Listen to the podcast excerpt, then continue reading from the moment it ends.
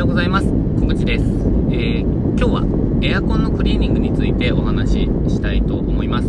えー、っとですね、うちの店舗は、うちのスタジオは、えー、っと、エアコンがもともとついていて、えっと、2台ついていたんですが、すごく古いものなんですね。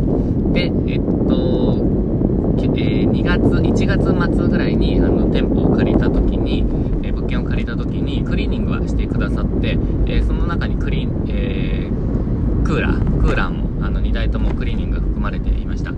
で、えっと、ですが、最近ちょっと効きが悪くなってきていて、えお客様からもちょっとクーラーの効きが悪かったっていう風な、あのご意見をですね、えいただくことがたまにあったので、えなんかこうクリーニングしようかなって思ったんですね。で、見ていると、あのー、ダスキンはもう本当にパッと思い浮かんだところなんですけど、私も、あの、引っ越しをした時、あの、普通にプライベートの引っ越しをした時とかに、ダスキンに、えっ、と、クリーニングを、まあ、依頼したりっていうことが、これまでも何回かあったんですが、えっ、と、まあ、ダスキンがまず頭に来るじゃないですか。で、もう一つ、お掃除本舗っていうところがあるらしくて、すごくあの、店舗は多いみたいなんですけど、で、まあ、なんていうんですかね、なんか200万台ぐらいの、えー、クーラーの清掃の実績があるみたいで、20年以上ですね。なので、その、業界では有名らしいんですけど、やっぱりダスキンに比べると、あの、知名度では劣ってしまうっていう、まあそういうお掃除本舗っていう会社があって、その2店舗、えー、2社で、なんかどっちにしようかなって今悩んでいるところです。で、その前にですね、あの、なんか自分でできることないかなって思って、えー、やってみたのが、まあ、埃の清掃ですね。もう全然やってなかったので、えー、一回開けてみたらすごかったんですよ。で、うわーと。あのー、で、その清掃業者の方、やってくださった、2月にやってくださった清掃清掃業者の方も、多分専門だと思うんですけど、あの、クリーニング、クーラー専門ではない、まあ、クーラーを、ま独自にされていたわけじゃないと思ってるんですね、私た、私としては。でも、あの、まあ、何でも屋さんというか、多分そんな感じかなって勝手に思ってたんですけど、あのー、まあ、えっ、ー、と、ちょっとその、甘かったんじゃないかって少し思ってたんですよ。まあ、でも、あの、見てみたらクーラーが、あのー、あ、埃が溜まってたので、それを、えー、覗いてみま、取り除いてみました。で、まあ、どうなるかなと思ってたんですけど、まあ、全然改善されなかったんですね。今日、あの、半日ぐらい過ごしてみて。なので、やっぱりクリーニングお願いしようかなと思って、えー、っと、調べました。で、えー、っとですね、結論、おそらくですね、えー、技術はダスキンとお掃除本舗そんなに変わらないっぽいですね。あの、いろんなレビュー見てると、あの、ブログとか。で、えー、っと、値段？値段で見るとちょっとすごく微妙なんですけど、あの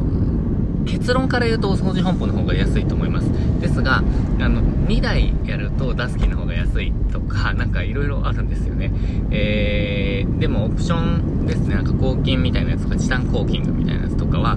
あのー、なんか、お掃除本舗の方が、あのー、充実してたりするんですけど、まあ、でも、えっと、今日電話して聞いてみたら、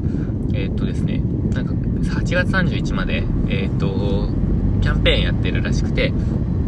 えっとですね、2台で2万9000円ぐらいで、2万900円で済みそうだったので、なんかちょっとお願いしてみようかなと思って、見積もりだけまず依頼しました。で、見積もりっていうのも、あの、うちの、えっと、クーラー2つ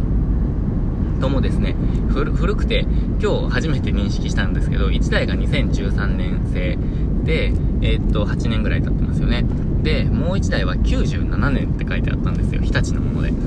もうこれ、よく使えてるなっていう感じですよね。まあ、でも、あのー、動いてたのでそのまましてたんですけど、まあ、ちょっと厳しいかなっていう感じになってきたので、まず、掃除をすれば、あの、もう使えるものなのか、それとももうクーラー自体がダメなのかっていうことを判断してもらおうと思って、えっと、クリーニングの前に見積もりを依頼してみました。なので、どんな、こう、効果があったかとか、ちょっとそういうところを、あのー、また共有していきたいと思います。で、田舎の物件って、やっぱり結構古い、えー、ものが多いと思うんですよね。改装とかされてなければ。特にクーラーってなんか壊れなければそのまま使えちゃうものだと思うので、その、壊れない限り、なんかこう弱くても使い続けちゃうと思うんですよ。えー、で、それがお客様の満足度にも結構直結してきたりとかするので、あの、クーラーが、あ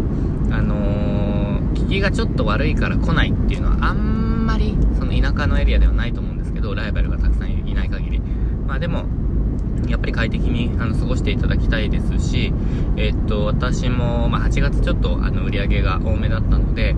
えー、そうですね、えー、なんかこう、それをお客様にも還元できるような感じで、ちょっとこう、資金も使っていきたいなと思いました。ということで、まあ、場合によってはちょっと交換も考えてるんですけど、あんまりお金かけたくないっていうところも正直なところですね。なので、ちょっと、まあ、様子を見て、えー、決断をしていきたいと思っております。ということで今日は、えー、クリーニングのク、クリーニングじゃない、えー、クーラーのクリーニングについてお話ししました。また結果は、えご報告します。ということで今日も最後までご視聴いただきましてありがとうございました。今日もチャレンジできる一日にしていきましょう。